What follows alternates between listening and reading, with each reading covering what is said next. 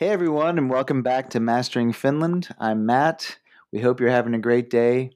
Our guest for this episode is William Couch, the Public Affairs Officer at the United States Embassy in Helsinki.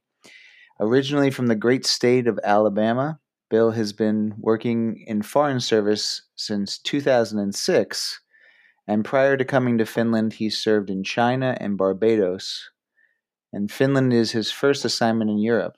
So thanks for being with us today, Bill. Well, thank you, Matt. So great to join you here.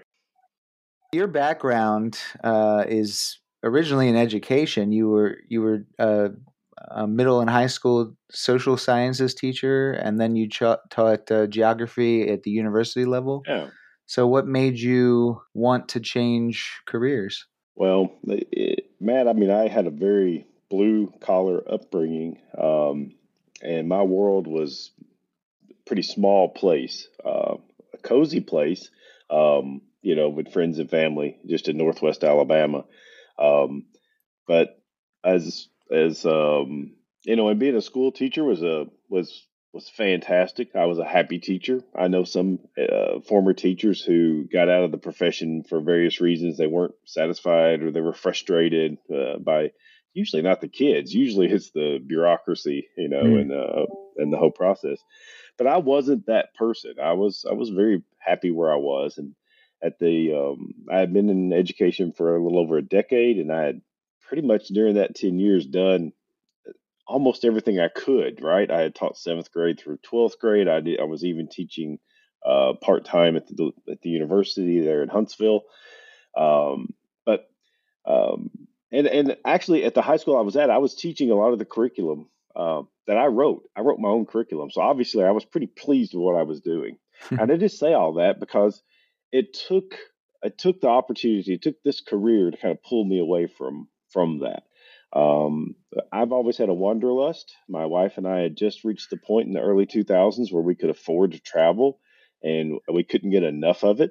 You know, we were living in a very modest home, driving very old cars, all so that we could afford to travel. Yeah.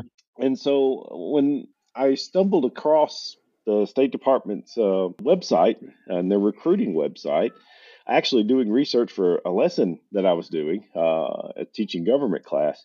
And you know, I just, one thing led to another. And I said, well, what do you think? I sent an email to my wife and asked her, what do you think about taking this test? And she's like, well, you know, I don't know, living abroad. And then she saw how relatively few people, I think at the time is maybe 2%, 1 or 2% folks actually get through and actually enter the foreign service. So I think when she saw those numbers, she felt reassured that there was no way I would make it. And she said, go for it. And here we are, 15 years or so later, and still enjoying it. Oh, that's great! Yeah, I have to say, like, I guess I'd be interested in maybe checking that out myself. Be careful. Yeah, be careful. Exactly. I might just get it. You know, the thing that's been great about it is, I mean, I encourage anyone and everyone to travel, even if you don't think you like traveling, getting outside the country. And Matt, you know this, you're living in Europe and in Finland. And it really gives you a different perspective, even a couple of weeks or a few weeks at a time. It gives you a different perspective on the United States and your home. Mm-hmm. But the greatest thing, and I had a former student contact me not long ago asking questions about the Foreign Service. And I said, the thing that I still love the most about it is it affords me the opportunity to live and work and be in a place for, you know, 2 or 3 years. I've done 8 years total in China.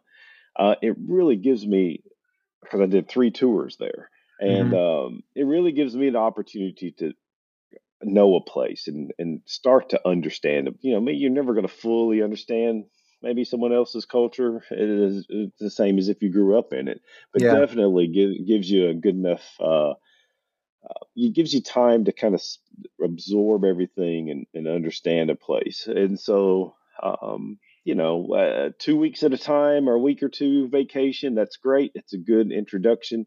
But this career lets me, you know, really kind of get into it and understand places a lot better. So that's just personally satisfying. And and you know, is part of the work that I do as a diplomat. But it's the part that I like the best. Yeah, I actually one of those quotes that I really love is the one where the world is a book, and if those who don't travel only read a page.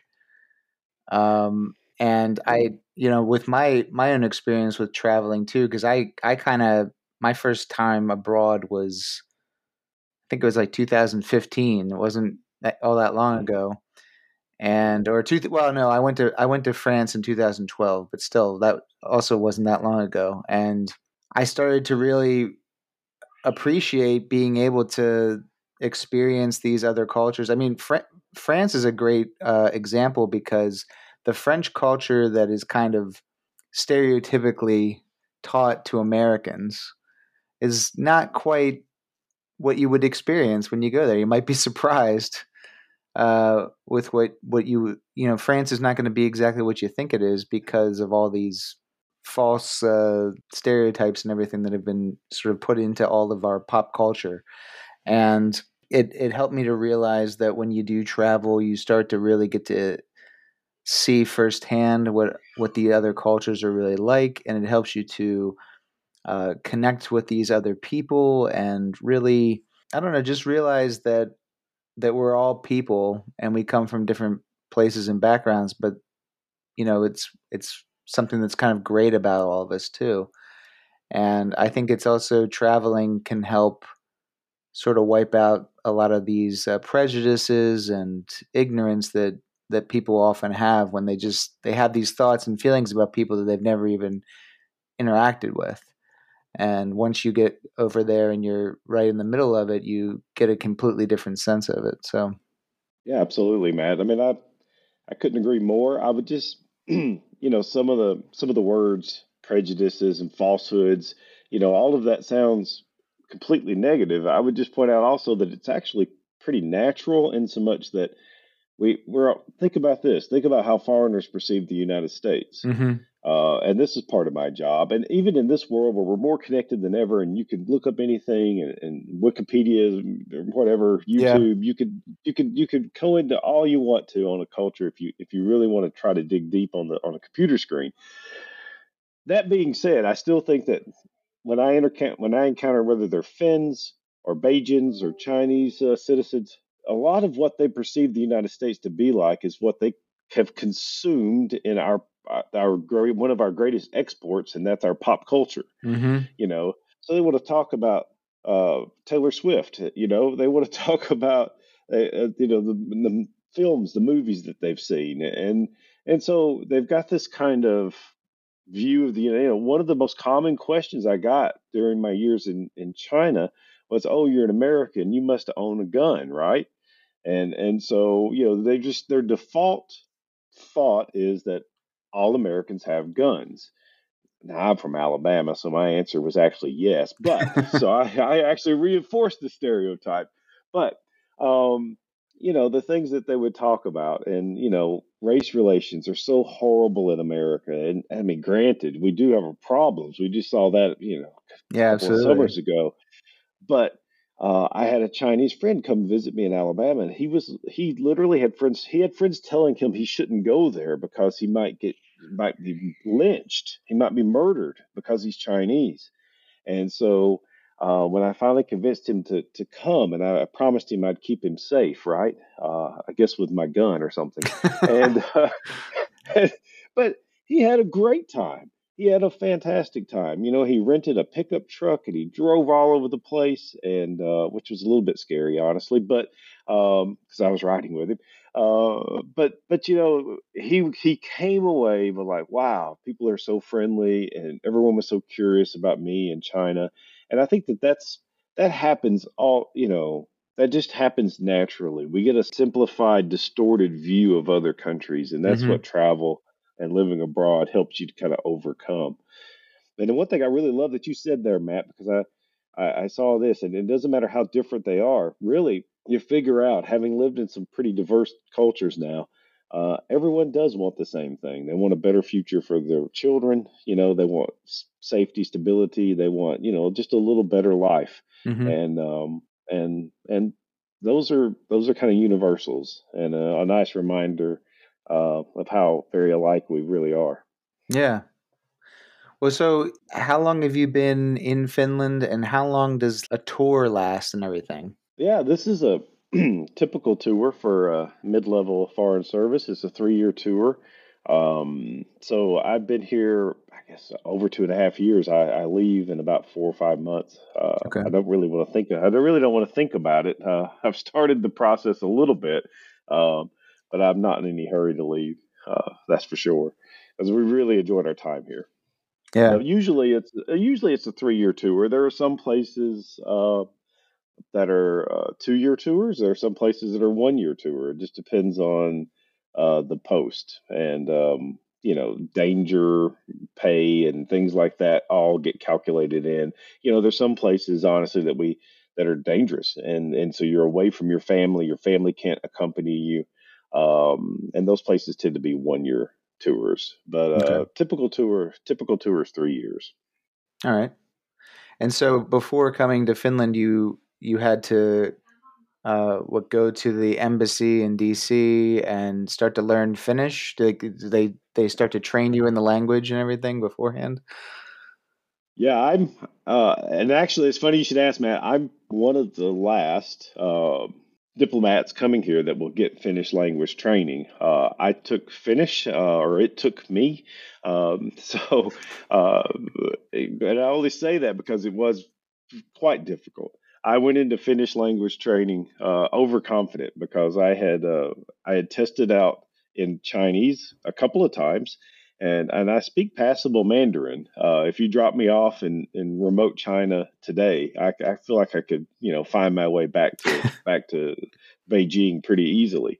But Finnish, gosh, it was a whole nother animal. So I went into Finnish training overconfident because of my Chinese skills, and was humbled quite quickly. But my replacement, the officer who'd be replacing me this summer, will not get Finnish training. The State Department's dropped Finnish from as a requirement for this job, which is sad in a way. And I could make a really good case for why they should have continued it. But frankly, you live here. I think in my 2.5 years, I've run into 2 people who I couldn't communicate with in English very effectively. And I'm not really sure one of them was even Finnish. For sure. The language is pretty different from the languages that we've been exposed to previously. Like even like something that's very different from English, like Chinese is, it's also very different from Finnish. So it's, you tend to find some things that make sense or that have like the similarities. There's a lot of these like cognates that come up, but in general, the structure and grammar of the language is a bit hard to grasp. Yeah, Matt, that's the thing that got me. And what I learned about myself is it's grammar. And Finnish, if you don't like grammar, then this is not the language for you.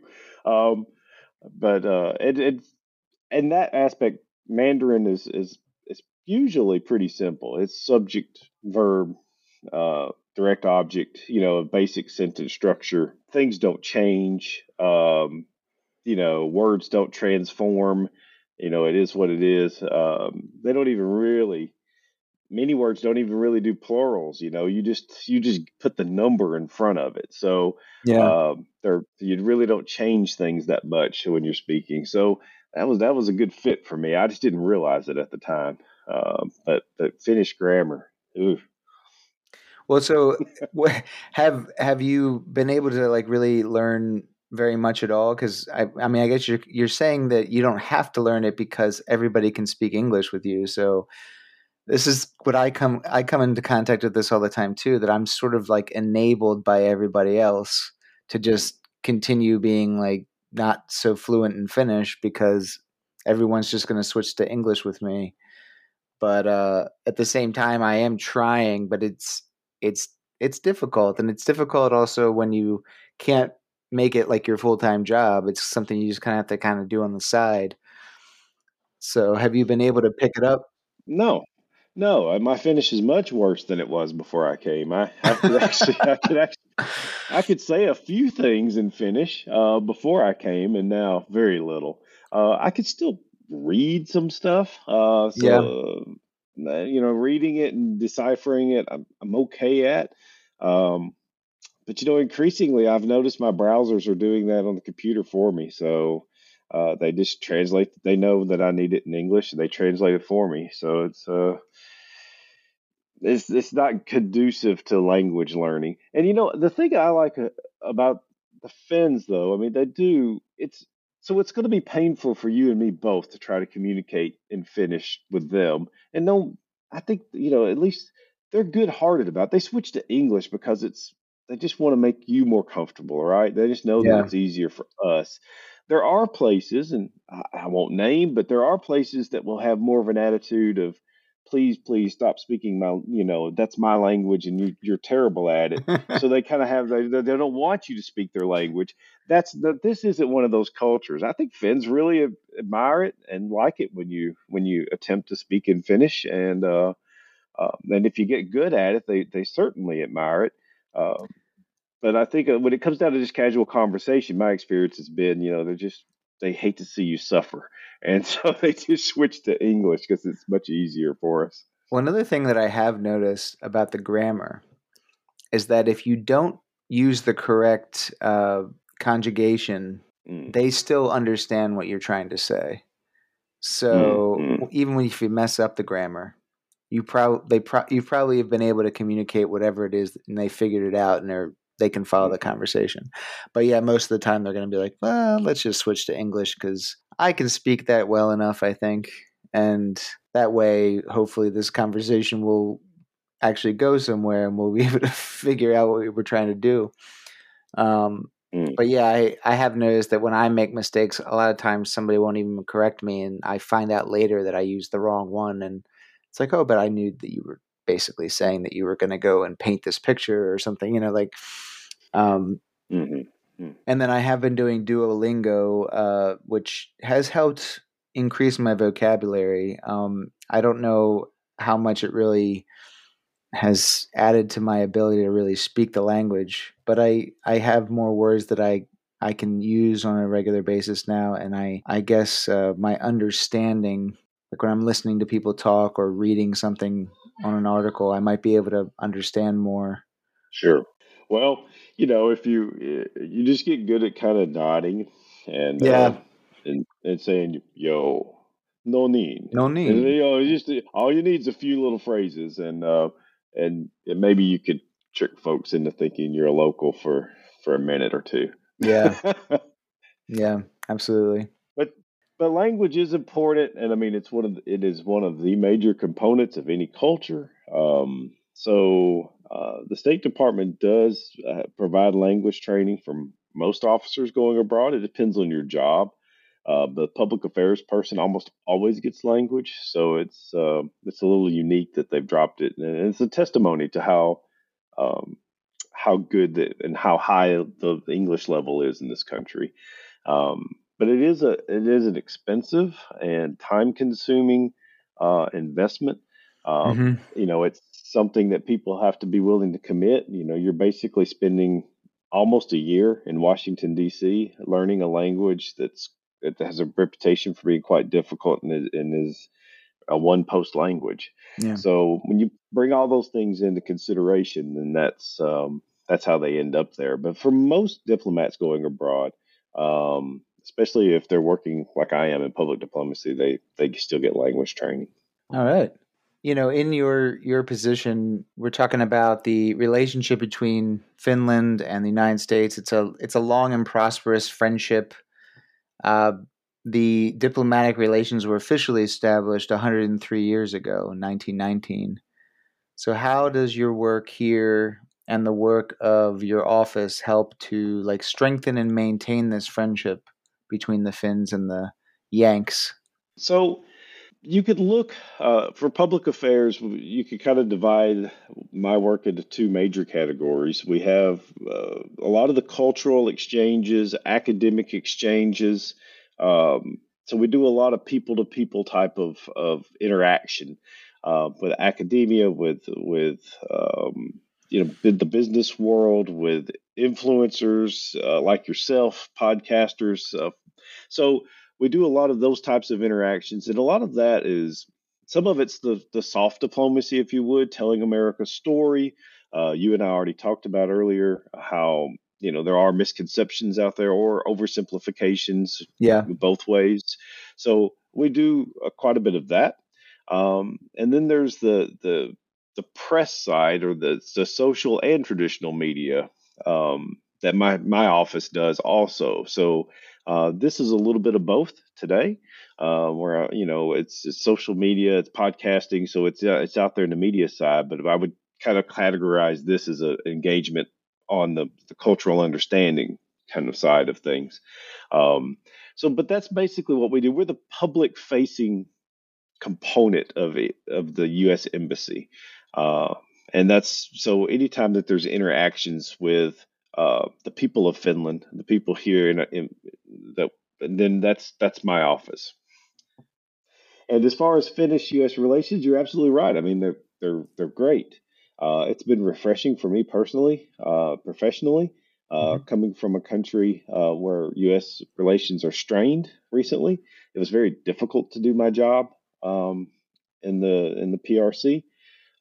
So here it's much easier, obviously, to do my job. The only challenge you have here sometimes is there's so many things to do, and the people are so busy, and they're out hiking and fishing or whatever they're doing and stuff that, then sometimes we have trouble getting people's attention.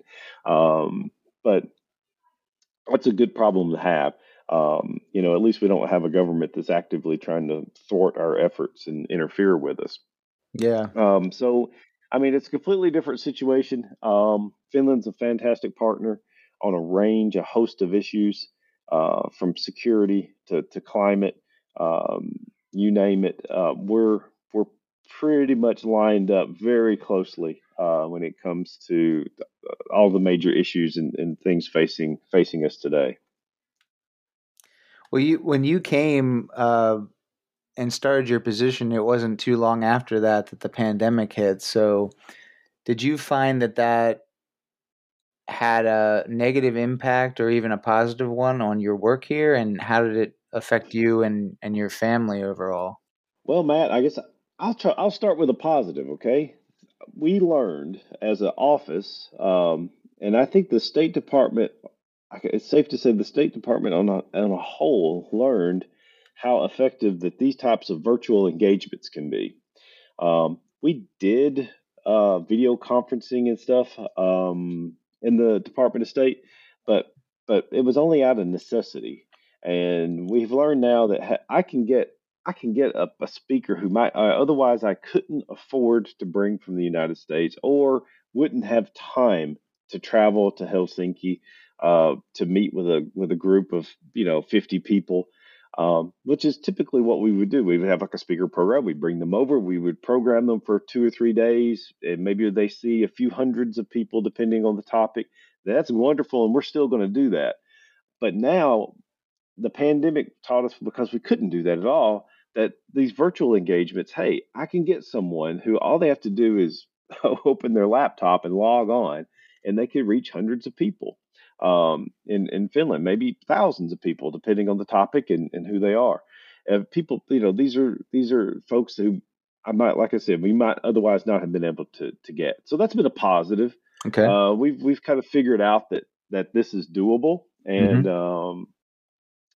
and our technology people were forced to kind of enable some of that,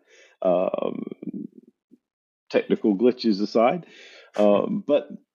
That's the one positive I could think of right offhand. The negative has been, absolutely, it's impacted my job here. A big part of what I do is meeting people, seeing people, getting to develop contacts, and all of that got turned off for the most part.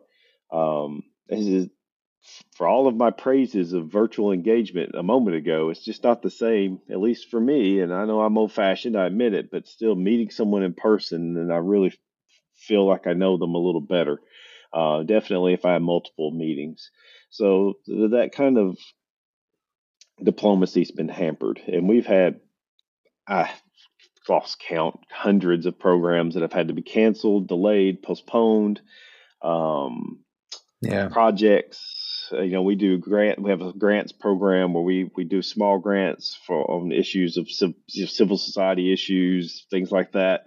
Though a lot of those grants had to be postponed or had to be delayed or had to be switched to virtual types of programming. So it's had a huge impact on what we do on the public diplomacy side. Hopefully, we're starting to see things change for the better and get back to some sort of normalcy that we can have moving forward. I mean, there's definitely been a lot more of these, in-person types of events happening lately. So, yeah. Well, hopefully we reach the point where if you're fully vaccinated, even if you're in a higher risk group, and I'm getting there, I'm 50 and not in the best shape. But I've had my shots. I've had three now or whatever. I had the booster shot. So, it's as safe as it's going to be. And I think that people are starting to realize that, hey, I've done everything I can to mitigate this. I've had the opportunity to lessen my risk. Let's get back to normal if we can. Yeah. All right. Well, I won't dwell on this one too much, but I feel like I should take the opportunity to ask you a question about the ongoing war between Russia and Ukraine. It's on the minds of everybody right now, and I'm sure you have to answer these questions all the time. It's part of your job, but and if you can tell us at least, I just wanted to ask how prepared Finland is for getting involved if things continue to escalate, and also at one point the U.S. would get involved to help allies such as Finland. So, I mean, if you look at the level of assistance that the United States and Europe in particular and other countries have provided to Ukraine, I think it's obvious our commitment to assist in this type of situation. There's a balance there that Washington's trying to strike as far as, we don't want this to escalate, obviously, into the Third World War. Mm-hmm. So that's quite difficult. But, I mean, the amount of aid, both humanitarian and lethal, that's flowing into Ukraine right now, I think it makes it is really, really impressive. And I should make it clear that Europe, the United States, and frankly, the rest of the world is not willing to sit by. There are a couple of countries who are kind of hanging out on the sidelines, but even they are keeping quiet, right? Right. So I have been encouraged at that level of response. I think it speaks volumes about our commitment to security and not allowing this type of behavior. I mean, really, this stuff, for those of us who read our history, it's really sadly reminiscent of 20th century kind of pre-World War II behavior. Mm-hmm. And this is a conflict that Vladimir Putin chose, that he created this situation. There was no reason for it. There was no threat to Russia from Ukraine. And I think it's just a reminder that we have to be vigilant, and in regards, always vigilant. We can't take for granted that people are going to behave rationally. You just can't do that. And I think that my assessment of Finland is that they have been vigilant. Their history has taught them that they had to be prepared. So I think Finland is as prepared or better prepared maybe than maybe any of the other countries in this part of the world. They understand the threat is real. They've taken their security seriously, virtually for their whole existence. Use the recent fighter acquisition as an example. Mm-hmm. One thing that was striking to me, and I would remind my counterparts back in Washington, the debate in the Eduskunta about the fighter program was mostly about, you know, how much we're going to spend, maybe which platform, which plane are we going to choose. There was only a very small number of people who ever debated whether or not they should replace them. I said, you saw people from all the parties basically saying, yes, we need new fighter jets. So you see what I'm saying? There was never a debate. Should we spend money, this huge amount of money? There was some talk about how much exactly. There was some talk about which fighter. But the baseline was we have to defend ourselves. So I think that mentality that's a good example of the mentality that Finns have toward their security. Mm-hmm. And I think, you know, it's reflective of the realization that they do have a large threatening neighbor. And I'll just say this on Putin. I think this is also a good reminder. And I told you earlier in this conversation, you know, about my blue collar roots, and maybe I'll just oversimplify things sometimes, but one place when it comes to world leaders and whatnot, and in Western democracies and democracies all across, you tend to look at the resumes of the people who are running the countries. Okay, look at our leaders in Europe and in the United States and Canada, and you name it, Australia. If you look at these are people who, how should we say it? I mean, our leadership, our governments are filled with people with good intentions who want to make the world a better place, who want to make their country a better place, who care about their fellow person, regardless of their personal politics. Maybe they differ on some issues, but they're all people who are kind of rational thinkers, right? When you have an autocracy or a dictator, that's out the window. When you have someone who, you know, was a former KGB thug, then, you know, it is hard to predict how that person's going to act, or maybe it shouldn't be, right? He's got a long history of this type of behavior. But I think that it's still surprising sometimes to people, because you can't help but expect that person. You say, that doesn't make sense. Why would you do this? Why would you invade this country who's no threat to you? Well, it doesn't make sense to you because you're a rational person, and, you know, you're someone who wouldn't do that. But when you're talking about a bully, basically, who will punch an innocent person in the mouth if that means that they can get ahead, or just for fun, or just, you know, for some perceived benefit. So mm-hmm. I really think it's almost a playground mentality. And, you know, you've got the world, you know, a lot of the leaders are the good kids who are behaving and playing by the rules, and maybe they have their little fusses or fights. But the bully, that's the one that we have a hard time dealing with sometimes, because it doesn't make sense to us. Well, I think it's especially, you know, considering that Putin feels that Ukraine is a threat to Russia. So if he believes that, then you don't know what to expect from him, because that's he's going to feel threatened. He's going to make decisions based on this feeling of that, or that's at least the perception he's trying to give.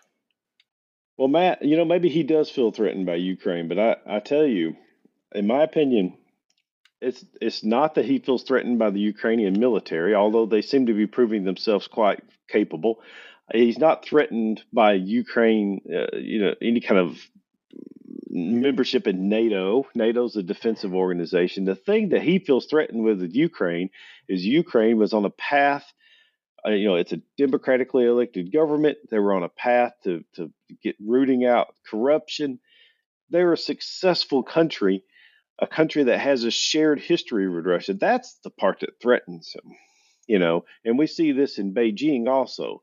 The CCP is threatened by Taiwan, not because Taiwan's any kind of military threat, is because it's a successful, free, basically democratic operating example of what China could be. Mm-hmm. And they're threatened by it. That's the thing that Putin felt threatened by with Ukraine, in my opinion, is more than anything. He would rather have Ukraine functioning like Belarus, right? He'd rather mm-hmm. have some puppet, basically dictator in place that he could control. And so if he felt threatened by Ukraine, That's what he really felt threatened by. All right, good, good.